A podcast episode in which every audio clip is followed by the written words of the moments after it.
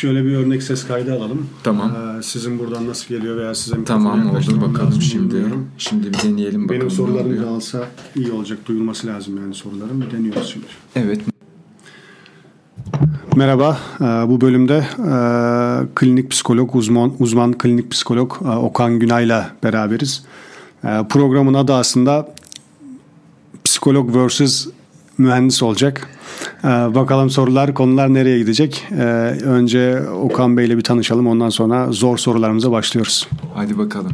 Bu böyle zor soru diye bir program vardı aklıma o geldi ama e, biz tabii her şeyi yumuşatmaya programlıyız.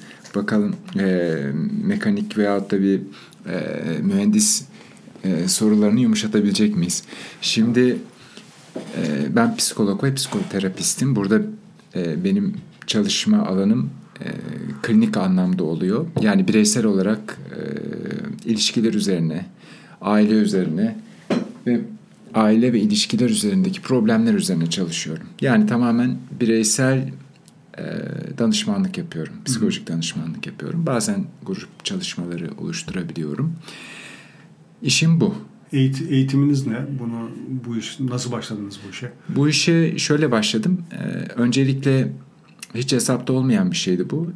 İşletme üzerinden tahsile başladım ama sonra bu sistemin dışına çıkınca yurt dışında birkaç ders aldım. Baktım fikir üretebildiğim bir ders psikoloji.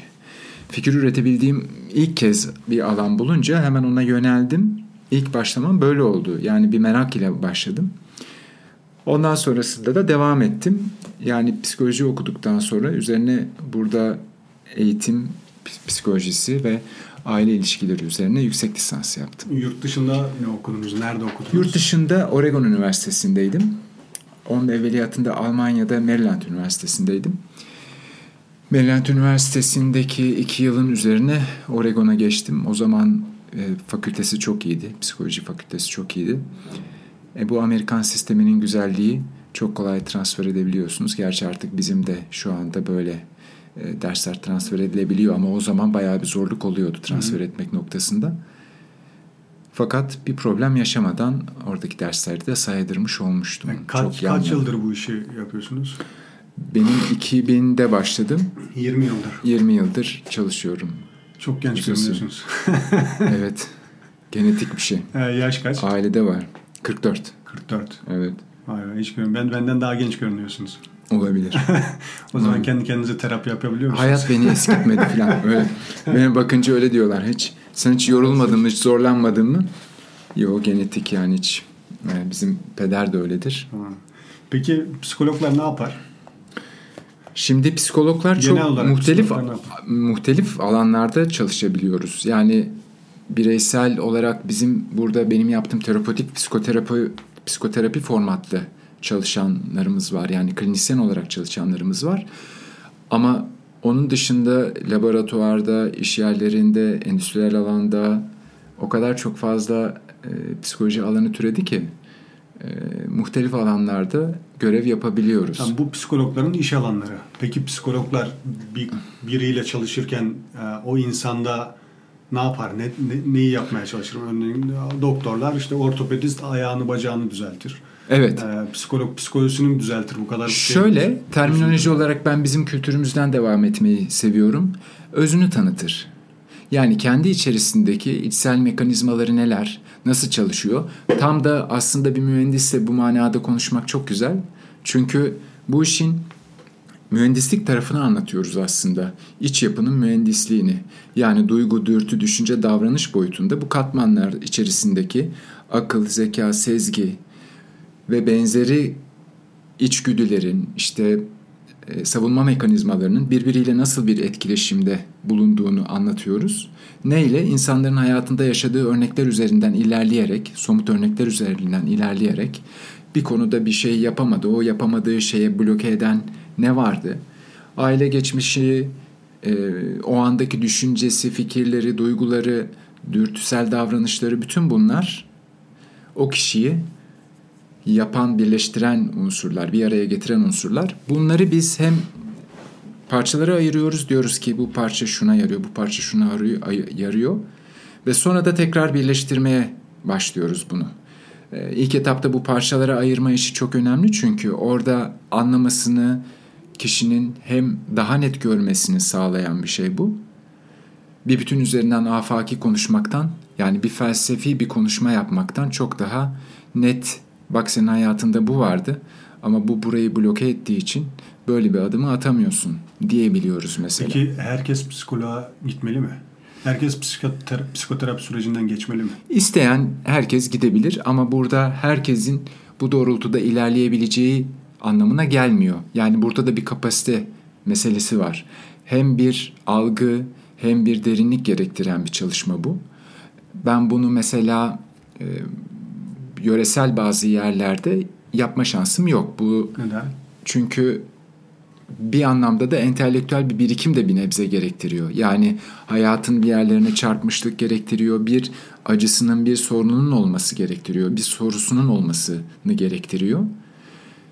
Aslında cevap e, bulma, kendine kendine ait cevapları bulma yeri dolayısıyla e, sorusu olanların daha çok faydalanacağı bir şey diyorsunuz. Tabii, kesinlikle. Peki insan bunu kendi kendine niye yapamıyor?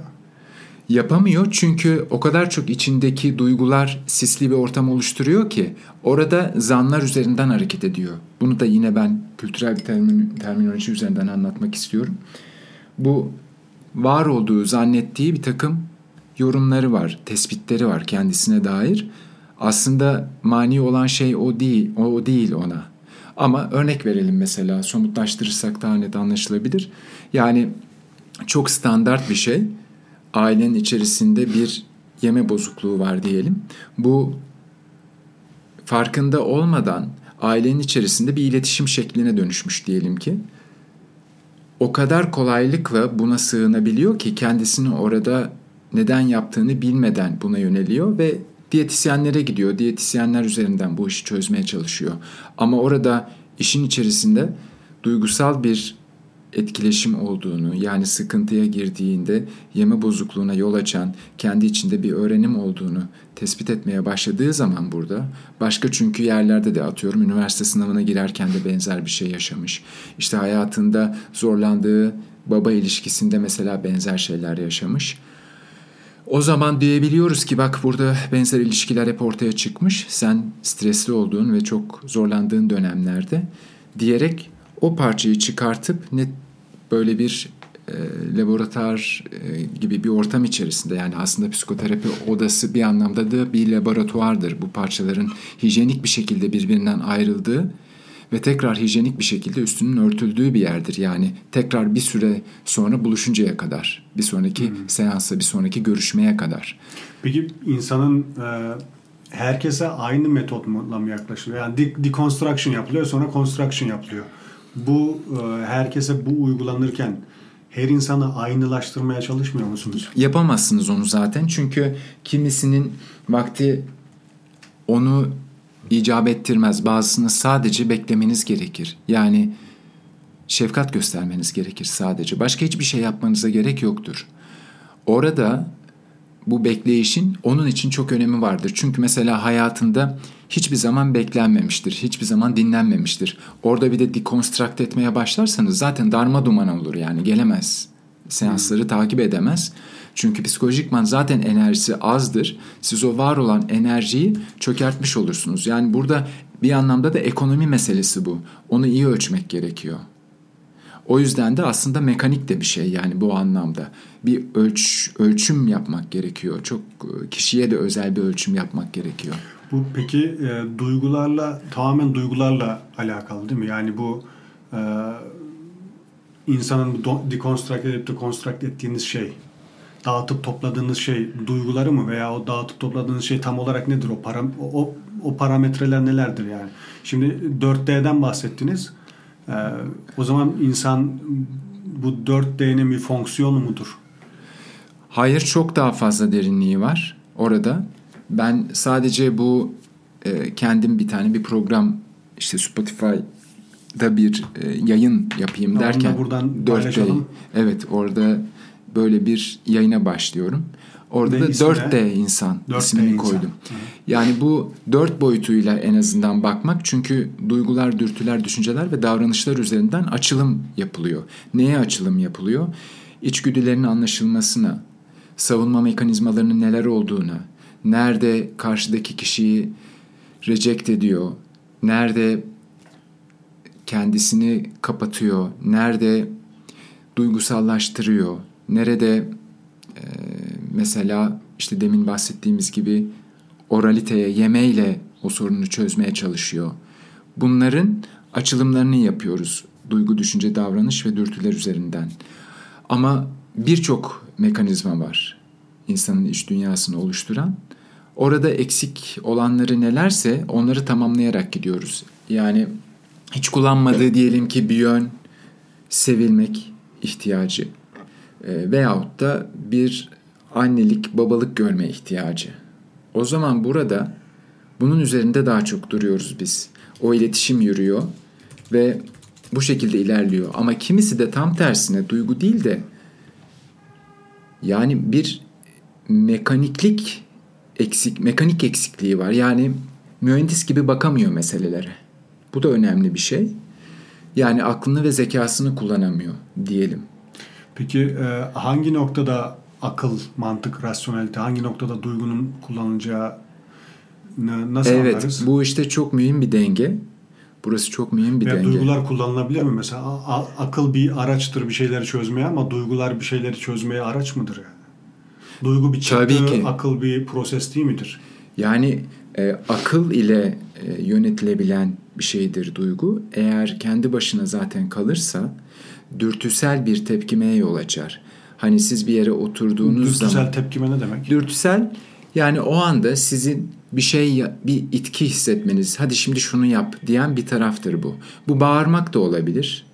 İşte kendini lüzumsuz yere ifade etmek de olabilir. Hani birisi sürekli konuşur boş boş ve bir şekilde anlamsız da konuşur ya bu çok e, dürtüsel bir davranıştır Hı. mesela. Konuş der ona içindeki bir duygu. Yani huzursuz eder, huzursuz oldukça da konuşmaya doğru yönelir. Onun kökeni bir duygudur aslında. Hı. Yani senin daha çok konuşman lazım diye içinden bir oraya doğru dürtüsel bir yönelim gelmeye başlar. Peki şey midir? Yani bu psikoterapi sürecine ben e, sağlıklı bir şekilde geçen insan ilk versiyonundan daha mı iyidir? Daha mı iyi bir insandır? Evet kesinlikle. Yani bunu bir Windows sürümü olarak düşünürsek öyle. Peki psikologlar diğer insanlara nazaran daha mı iyi insanlardır? Psikoterapiden geçmiş olan bir insan kendisini daha bütünsel görmeye başlamış bir insandır. Eğer ki sadece okuyarak ben psikoloğum demiyorsa. Yani, Siz geçtiniz mi mesela psikoterapi? Tabii iki buçuk sene geçtim. İki buçuk sene. E, orta 100 saat, 120-150 saat kadardı zannediyorum. E, haftada iki kez gidiyordum. Bu süreç çok mühim bir şey. Çünkü orada okuduklarınız evet zihin boyutunda sizin depolanan, hafızanızda yer tutan şeyler, unsurlar oluyor ama bu sadece teşhis koymaktan ibaret bir şey değil. Burada bir işin şifa boyutu var. Yani işte çıraklığını yaşamadığınız bir işin de ustası olamazsınız. E okulda herkes okuyor. Siz mühendislikten pay biçin. Gelip orada okudu çıktı her devreyi yapabiliyor mu? Yapamıyor. Onun içinde muhakkak bu işin çıraklığı. Çıraklığı da nedir? Kendi içinde yol haritasını görmek üzere karşısındaki bir rehberle beraber çıktığı yolculuktur. Yani bu seyahati eğer kendi içinde dolaşarak görürse gidebildiği yere kadar yani bu derinliğin sonu yok ama maksimum nereye kadar gidebilirse karşı tarafı anlamakta tabii ki çok fazla dona elde etmiş olur. Peki gerçek hayatta sizin bu yaklaşımlarınız e, yaşamınızı zor hale getirmiyor mu? İnsanlarla ilişkilerinizi bozmuyor mu? Neden bozsun? Bilmiyorum insanlara bakışınız daha farklı olmuyor mu? Daha derinine bakmıyor musunuz mesela? Sen e, şunu şundan dolayı yapıyorsun, bundan dolayı böyle falan diye. Yani beklen beklenildiği gibi tepki vermiyor olma ihtimaliniz var yani ondan. Yani şöyle bu derinlikle beraber daha fazla anlayış kazandıran bir şey aslında. Daha çok etrafınıza bütünsel bakmaya başlıyorsunuz. Bütünsel ne demek? Yani sadece onun parçalarından, fragmente ürünlerinden ibaret olmadığını, o ortaya çıkan ürünlerin, sivriliklerin aslında bir e, takım aksaklıklardan meydana gelen parçalar olduğunu görebiliyorsunuz. Bütününde ne olduğunu görmeye başlayabiliyorsunuz. O zaman da o kişiyle konuşurken aslında yansıtmanızda senin bütününde böyle bir şey de var dediğiniz zaman yani bu bakışınız da bile olabilir. O da kendi içinde onu görmeye başlıyor. Ama hakikaten baktınız ki yani tahammül edilebilecek cinsten bir şey değil. E dışarıda biz yani böyle misyoner olarak gezinmiyoruz tabii. Yani o zaman da sizin pratik bir şekilde o insanla pat diye ilişkinizi kesmenizi sağlıyor. Hmm. Bu da önemli bir şey. Yani e, orada da enerjinin sarf edilmesi veya muhafaza edilmesi bunun da tasarruf edilmesi lazım ki boş yere kendinizi dışarıda tüketmeyin. Hepimiz için geçerli bir şey Anladım. bu. Peki e, Türkiye'de danışanlarınızdan veya danışan olduğunu bildiğiniz insanlardan e, Türk insanının temel problemi ne oluyor? Yani bir, bir patern yakalamışsınızdır. Ne oluyor? Yani bu tüm Türkiye olarak bakarsak yani sadece İstanbul'dan değil de daha ülkemizin Anadolu kısmıyla da birleştirerek bakarsak bence miras yedilik ve sahip olduğu bilgeliği tüketmek oldu. Toplum olarak söylüyorsunuz. Toplum olarak evet. Bir miras yedilik havası var. Bu bence sahip olduğu e, bilgeliği, arifliği, sahip olduğu belki kökten gelen bazı e, doneleri her zaman bulabileceğini zannederek bunları yedi ve tüketti. Yerine de bir şey koyamadı. Peki o irfan dediğimiz şey e, nesilden nesile aktarılabilir bir şey mi? Normalde aktarılabilir bir şeydi. Nasıl aktarılır? Ee, yaşayarak, yaşamın içerisinde gözlemleyerek, görerek, modelleyerek yani siz üç boyutlu modelleme e, üzerinde çalışıyorsunuz ya modelleyerek insan da modeller davranışı. İlk etapta bunun e, sadece hiç farkında olmadan taklidini yapar. Çok bilinçaltı bir etkileşimdir. Üzerine sinmesi gibi bir şeydir bu. Yani sigara içilen bir ortamda nasıl nüfuz ediyorsa sigara üzerimize o o halde üzerimize aslında öyle siner. Bu da tabii çok değişime uğrayan bir e, gel, bir, bir değişim rüzgarlarıyla beraber burada çok ciddi bir dönüşüm oldu. O yüzden de kendinin çok daha az farkında olan bir yapı gelişmeye başladı. Yani bunu ben nasıl gözlemledim? Baba tarafından Bolu Mengen tarafında ikamet ediyor bizim kuzenler di daha doğrusu bundan 30 sene evvelinde.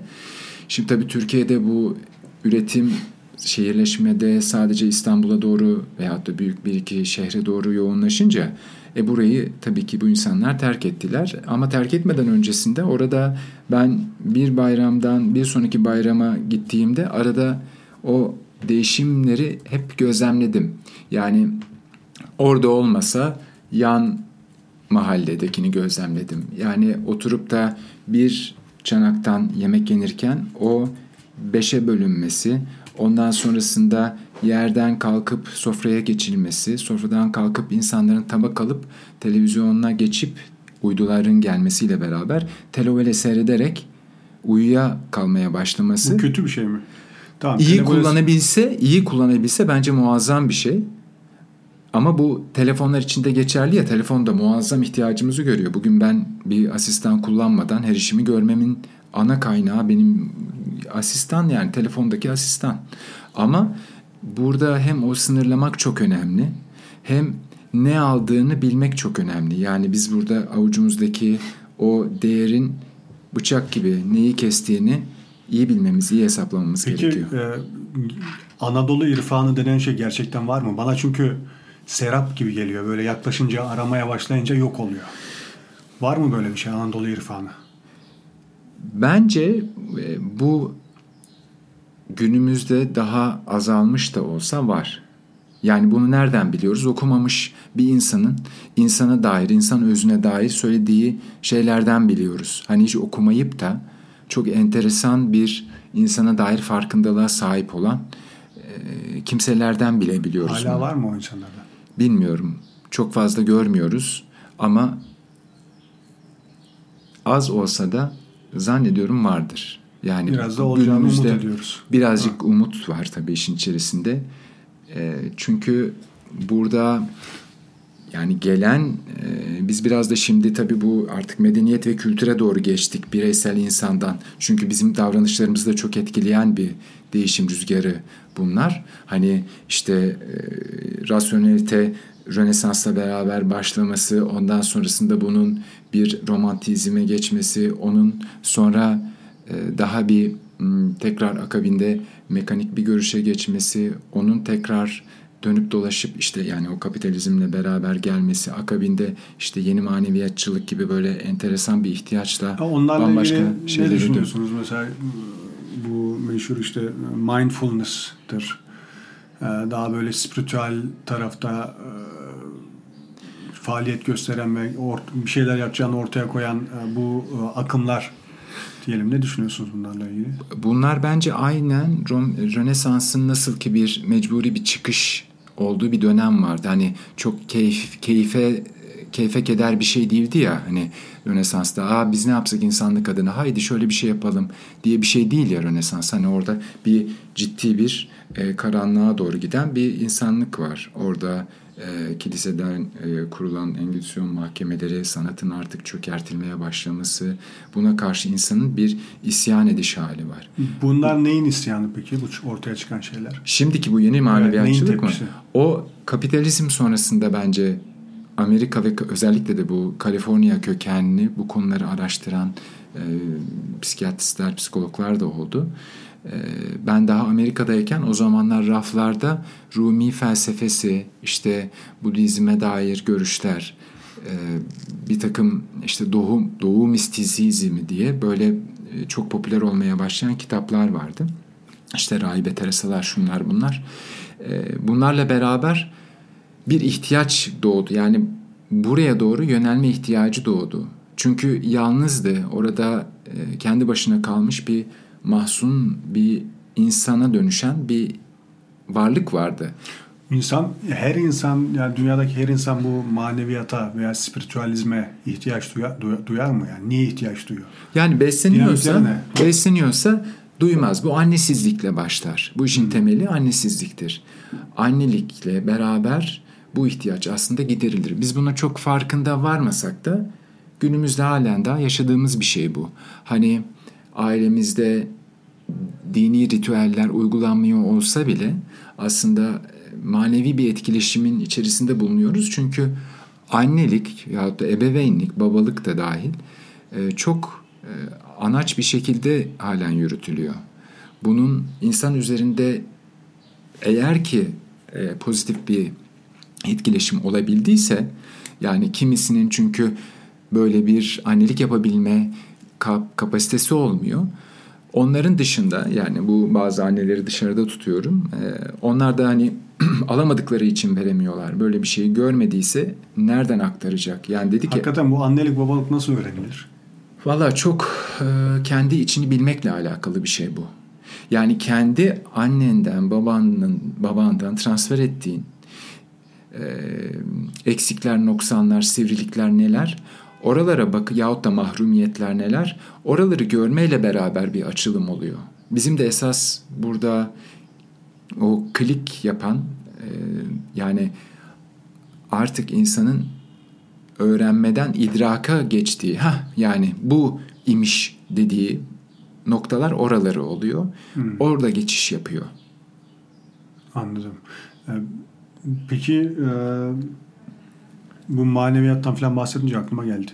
Peygamberlere ne teşhis koyarsınız? Çok benim teşhis koyabileceğim bir alan değil bu. Ee, ama e, teşhisten ziyade ne diyebiliriz? Ee, peygambervari bir e, yaşam süren insanlar hep olmuş. Yani burada başkasını düşünerek yaşanan, yaşayan insanlar yahut da işte bilmeye kendisini adamış insanlar. Bunlar e, ismi peygamber olmuş yahut da peygamber olmamış e, bir anlamda insanlık nesli için kendini araştırmaya adamış. E, ama kendi içine yönelerek ama bir kenara köşeye çekilerek e, bu insanların işte hani dedik ya Anadolu irfanı dediğimiz e, yani Anadolu'daki o arif insanlar dediğimiz kimseler de bu insanlardandı. Halen daha günümüzde ben şu karşıdaki bizim simitçinin bile bir Amerika'da muazzam bir sürü bir şeyler okumuş bir insana hepsi için söylemiyorum. Ama bir sürü bir şey okuyup da bunları kendi içinde sindirememiş bir insana kıyasla çok daha bilgi olduğunu düşünüyorum. Yani bilgelik ve irfan e, ben ikisini eşdeğer kullandım yani burada. Ne, nedir nedir o? Ne, nedir o? Tam olarak nedir mesela irfanı tanımlamak tanımlayacak olsak şey mi? Kendini bilmektir mi falan deriz? Ben öyle derdim. Ama tabii ki çok daha kapsamlı tanımlar olabilir. Yani bu e, daha Yunan'da başlayarak işte bir sürü e, tanımlara uğramış. Kimisi erdemdir demiş. Kimisi işte e, hayır bu sadece huzur arayışıdır demiş. Başka başka tanımlar olmuş. Ben ama kendi mesleğimle de daha yakın gördüğüm için kendini tanımak kendini bilmek yani içsel mekanizmalarını görmektir, bilmektir diyorum. E, orada da işin içerisine daha çok tabii e, şefkatle, hoşgörüyle daha yaklaşabilir olmak meselelere kısmı geliyor. E, ama bizim de e, şu anda ihtiyacımız olan şey nedir diye bakacak olursak yani bu hani irfan e, dağılmaya başladı ama e, neden dağılmaya başladı? Çünkü biz Batı'nın e, bilimini kendi içimizde tam sindiremedik. Yani o, en büyük problemimiz bu bin, bin, bindiğimiz dalı zaten kesmek. Yani doğunun birazcık yaklaşımında bu var. Dürtüsellik biraz doğuda vardır ya hani inşa eder sonra yıkıverir onu. Sonra tekrar inşa eder. Aslında böyle bir e, savaşçı bir tarafımız var. E, burada en zor meseleleri üstesinden gelebilecek kadar bir e, muazzam bir enerji de ortaya koyabiliyoruz bazı zamanlarda. Fakat tekamüle yönelik yani birisinin koyduğunun üzerine öbür kişinin gelip de bir şey ekleyerek ilerlemek bu maalesef bunu çok beceremedik. Yani bunu şirket bazında beceremedik. Bunu e, futbol, basketbol, spor camiasında beceremedik. Yani düşünsenize iki senede bir yahut da senede bir teknik direktörün değiştiği bir evet yani burada komple bir yeni bir perspektif geliyor. Haydi şimdi öyle yapıyordun ama böyle yapacaksın. Yani hiçbir zaman e, sabır yani bu eskiden gelen bir şeydi. E, bu mesela kalmadı. Kalmayınca tabii işler çok değişiyor. Yerine bir şey koyacaksınız. Hayat boşluk kabul etmiyor. Yani ben o ormandaki yangın çıkan orman arazilerini düşünüyorum bazen. Orada e, yaşam boşluğa hiçbir zaman müsaade bırakmıyor. Bir süre sonra oraya tohumlarını atmaya başlıyor. E, yavaş yavaş orayı tekrardan orman kaplamaya başlıyor. Bizim de aslında içimiz böyle. Yani oraya farkında olmadan alıp işte mesela Netflix'i alıp koyduk oraya diyelim ki. Biz hiç farkında olmadan o yaşamımıza girdi ama eğer üzerinde düşünürsek bunun bu ciddi bir şey yani düşünme idmanı dediğim benim bir şey var. Yani böyle tanımlıyorum bunu. Düşünce idmanı diyorum buna. Çünkü bu yapılmadığı takdirde oradan pat bir bakıyoruz yaşantımızın içerisinde bir şey girivermiş. İşte onu kullanamamışız, kullanmasını bilememişiz. O da bir takım değişiklikler yaratmaya başlamış içimizde. Farkında olmadan çok ciddi bir değişim yaratıyor. Hmm. Anladım. Bunları anlamak, bunları çözmek, bunların üzerinde düşünmek adına biz insana burada bir zaman ayırıyoruz. Bu diğer işte konuyu tekrar geri sararsak mindfulness veya bu benzeri manevi işte yeni maneviyatçılıklar diyelim, e, yeni maneviyatçı ekoller, akımlar. Bunlarda da şu var bence. Yine biraz hız birazdan fazla hız barındırıyor bunlar. Yani usta çırak ilişkisinde çok hızlı ilerleniyor.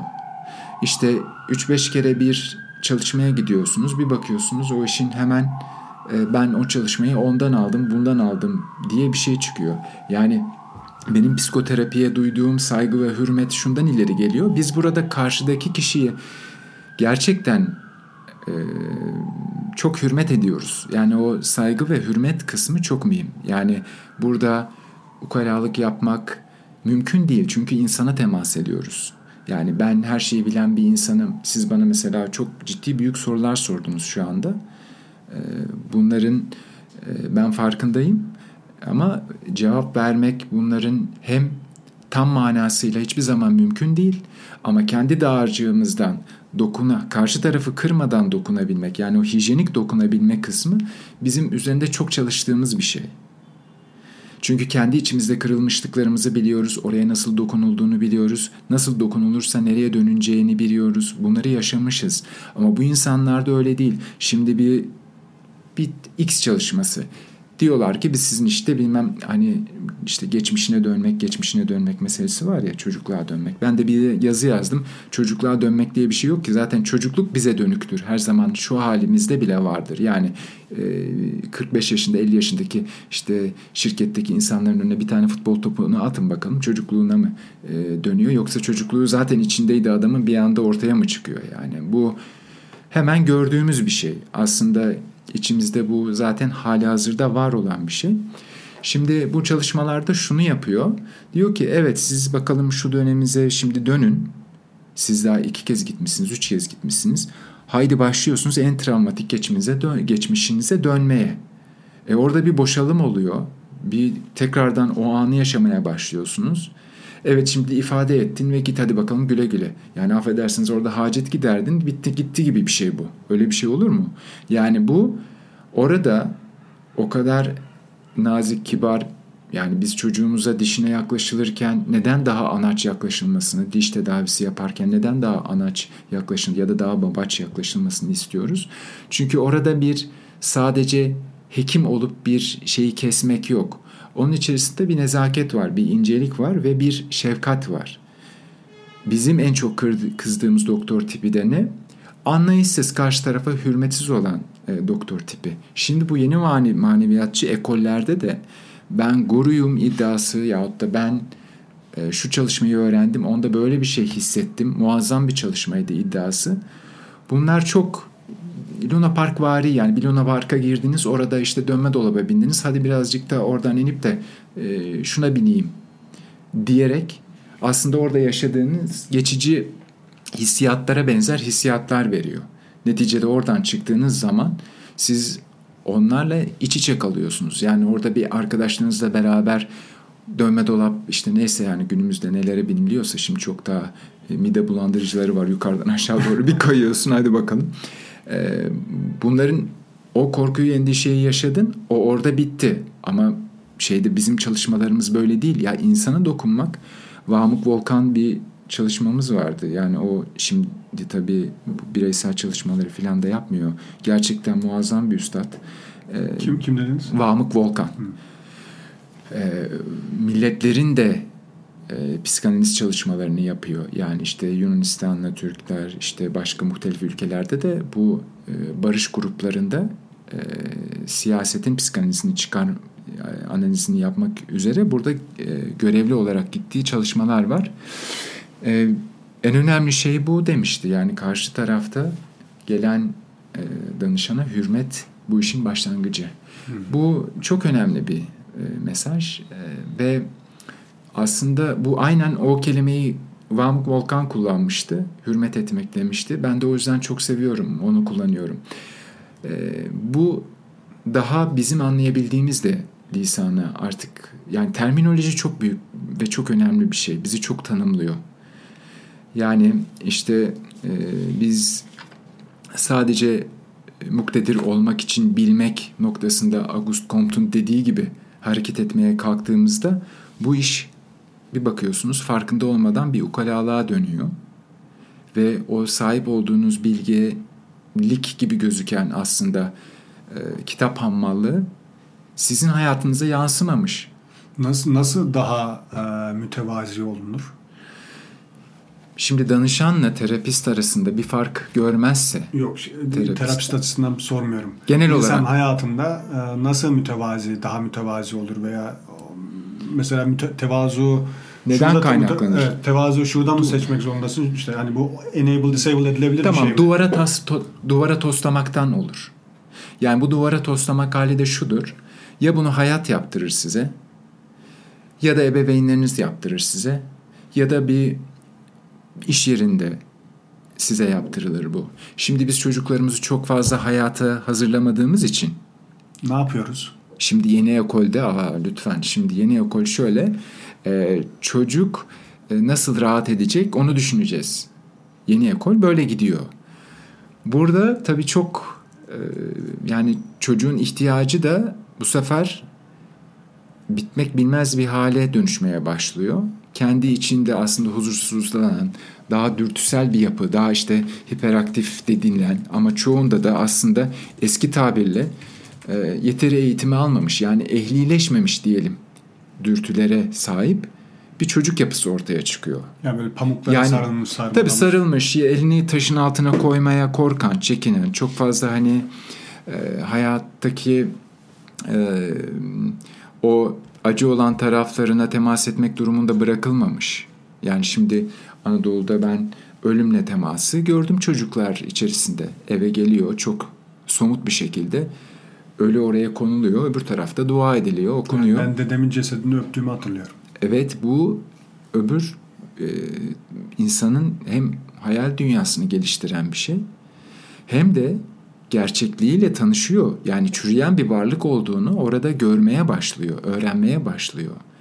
Aman öyle travmatize olmasın, böyle travmatize olmasın. Çek, tek eğitim yöntemi bu olduğu zaman yani her şeyin tek olanı bir taraftan da çok irrasyonel davranışlara sevk ediyor insanı.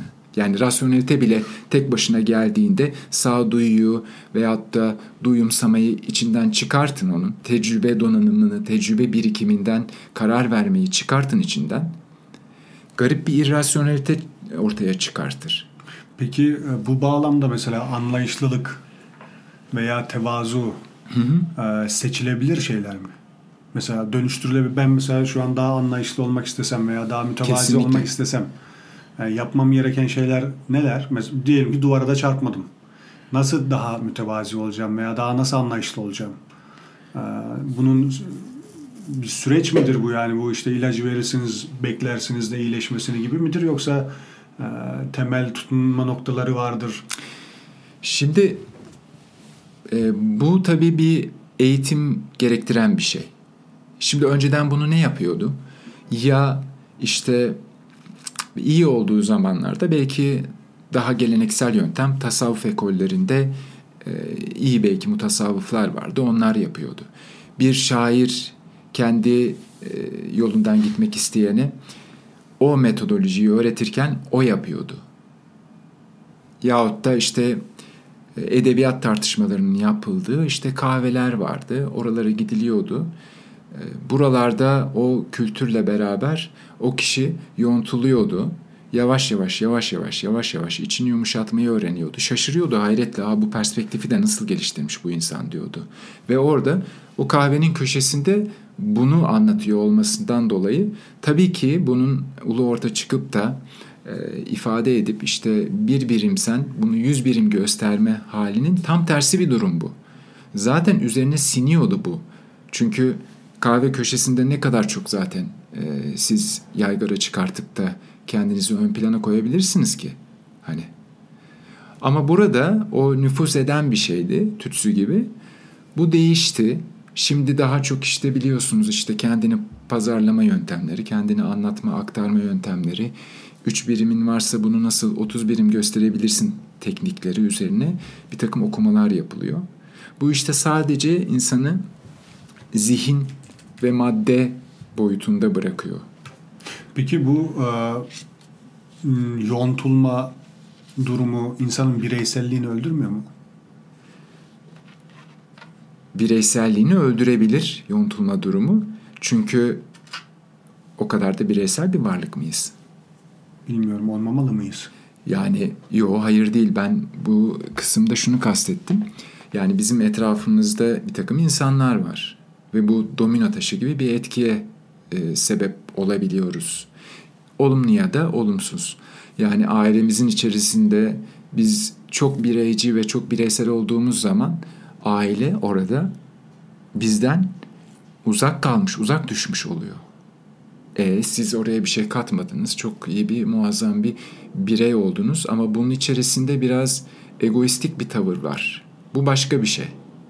E, bu insan la çalışmak tabii zor oluyor kimi zaman. Yani bu biraz da narsistik özellikleri de barındırabiliyor kimi zaman. Ee, çok mesela bilmek de buna sebebiyet ya da çok okumak da buna sebebiyet verebiliyor. Çok fazla e, işte sesinin güzel olması da buna sebebiyet olabiliyor. Ya da e, hoş görünüyorum ben e, de buna sebebiyet verebiliyor. Yalnızlaşmak bu anlamda hiç farkında olmadan insanın aslında içine düştüğü bir tuzak. Bunu göstermek de bizim işimiz zaten. Evet bu anlamda da tabii ki birey bu manadaki bireyselliği yontmamız gerekiyor. Hmm. Bireyselliğin ego tarafına. Yani tabii bu ham bir hal, ham bir yapı çünkü. Bizim işimiz de bu hamlıkların ehlileşmesi kısmı. Peki bir psikolog olarak bireyin toplum içinde bireyin kendini ifade etmesi ve orijinal bir hale, orijinal bir insan ve kendini kendi hayatını yaşayan, kendi e, doku ve tatlarına sahip olan bir insan e, olması gerekiyor ya. Evet, yüzde yüz. Bu, bu nasıl oluyor? Yani bir yandan bunu yontuyorsunuz egoist, ego tarafına Hı-hı. ama bir yandan da nasıl daha şahsi, şahsına münhasır bir insan hale getiriyorsunuz? Yani, yani dinamiği nedir onun? Şöyle işte mesela diyelim ki bir marangozhanedesiniz. Marangozhanede siz e, ortalığı e, temizleyeceksiniz. Bunu yanınızdaki çırağa yaptırıyorsunuz. Ee, şimdi gerçi çırak da kalmadı biliyorsunuz evet. ya yani e, bütün herkes ya işletmeci ya işte e, böyle hızlı köşeyi dönmeci olmaya e, odaklı ilerlediği için. Burada şimdi o temizliği yaptırtacaksınız. Gel burayı sil diyorsunuz. E, geliyor adam silecek. Türkü söyleyerek yapıyor misal. Şimdi burada o türkü söylemeden yap doğru düzgün temizle bu işi demek tabii o bireyselliği öldüren bir üslup. Ama biz orada ne de güzel söylüyorsun. Ee, devam et bakalım bu seni motive ediyor galiba dediğimizde o kişiye has bir temizleme yöntemini biz aslında provoke etmiş, onun ortamını hazırlamış oluyoruz. Bu çok önemli. Hmm. Yani orada bir denge kuruluyor. İyi eğiticilere ihtiyacımız var. Hayatın hangi parçası olursa olsun hiç fark etmez yani. Hayattaki ilk eğiticiler anne baba mıdır? Evet, ilk eğiticiler anne baba. Biz o zaman anne babanın eğer varsa yoksa onun yerine çünkü hayatta bulamamış olabilir anne babayı. Onun yerine anne baba burada sembolik anne baba. Anne baba yoktu, abi vardı. Vefat etmişti. Yahut da hayattaydı ama yoktu. Duygusal anlamda yoktu. O zaman kimi bulduysa çocuk çünkü almaya programlıdır. Kendisine bir şey aynen işte o Discovery Channel'da seyrettiğimiz canlılar gibidir. Yani o kadar çok e, içgüdüleri ön planda çalışır ki büyük bir saflık var orada. O tamamen ayağa kaldırmak üzere programlıdır insanı ve yönelir, bir şey aramaya çalışır. Hiçbir şey bulamadıysa gidip taşlarla konuşmaya başlar. Adeta yani. Hmm. Biz yani şunu diyebilir miyiz? Biz anne babamızın ürünleriyiz. Elbette. Peki, diyebiliriz. E, peki mesela yani bu manevi anlamda da anne babalık kim yaptıysa onu kastediyoruz. Evet. evet. evet. O, o anlamda. E, mesela peki e, nasıl daha iyi anne baba oluruz da çocuklarımız bizim ürünümüz olmak yerine daha şahsi, daha kendine münhasır insanlar olurlar. Şöyle bizim ürünümüz derken burada kastettiğimiz şey... Aynımız değil. Aynımız değil, Doğru. evet. O kısmı yanlış sordum ama biz e, çocukları ihtiyacı olan şeyi nasıl veririz ki veya neyi vermeliyiz ki çocuklar sağlıklı, duygusal anlamda kendini bulur, büyüsün?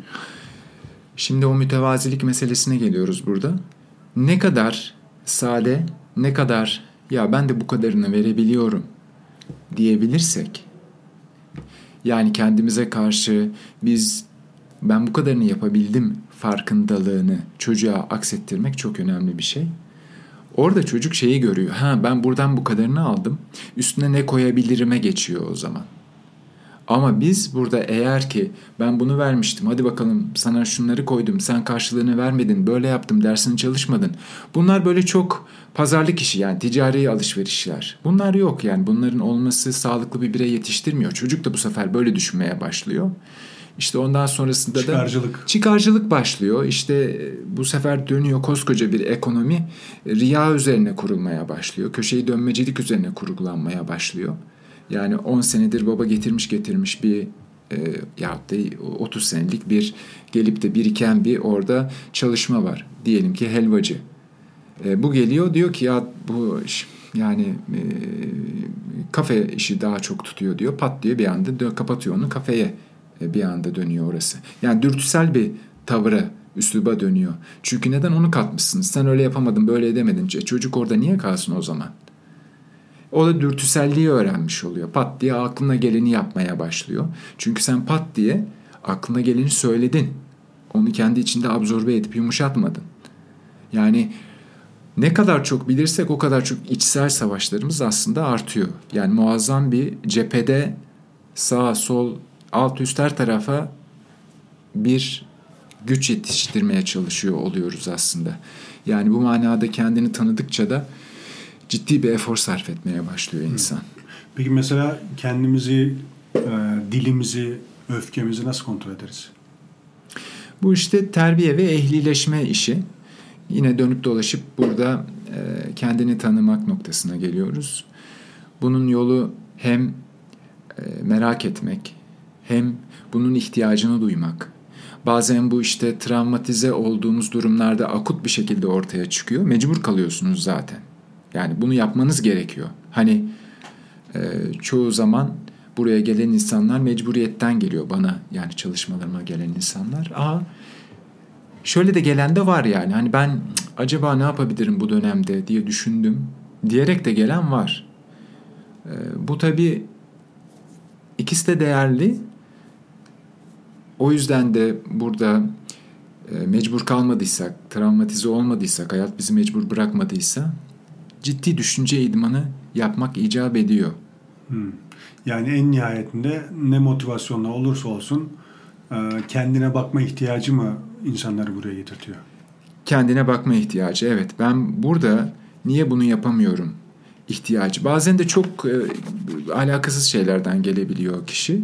Yani bir vücudundaki en ufak bir basit gözüken dışarıya bir e, deri reaksiyonuyla da gelebiliyor. Yani somatik rahatsızlıklarla da gelebiliyor. Yahut da e, çok e, uykularının kaçmış olmasıyla da ilgili gelebiliyor. Ama biz burada konuşmayla tedavi ediyoruz insanı. Yani bu aslında çok kadim de bir kültür. Hani sadece konuşma mı? Evet sadece konuşma da hayatı sen neyle öğrendin ki? Zaten dille, lisanla öğrendin. Bu ufak bir şey mi ya? Sadece konuşma. Yani burada orada insanın tüylerini diken diken yapan bir şiiri de biz sadece konuşmayla yani sadece lisanla aktarabiliyoruz. E o e, kimi zaman savaşlar başlatan bir cümle de sadece lisanla oluyor. Evet ve bu çok önemli bir şey konuşmayla. Anladım. E, altıda bitirelim demiştik. Beş dakika kaldı. Evet. E, benim daha soracak aslında çok sorum var da. Bir tane daha belki program Yani bir yaparız. daha bir, bir daha yaparız. Güzel akarak Güzel giden bir hoş program oldu. Ee, bir şey soracağım. Bu Anadolu irfanı meselesinde aklıma geldi de bunu not aldım. Yani, hayat görüşünün e, ahlakı daha iyi olmayı emrettiğini veya işte e, istediğini düşünen bir insanın, bir toplumun bu kadar riyakar ve ahlaksız olmasının sebebi, bu kadar arada boşluk olmasının sebebi e, nedir? Yani İşte- bazı insanlar onun o olmaya doğru gitmesi yahut da kimi yerlerde böyle olması diyoruz değil Evet. mi yani? Orada miras yedilik. Benim söylediğim tespit yani benim gördüğüm tespit bu. Yani hazırı tüketmek. Üzerine bir şey koymadan.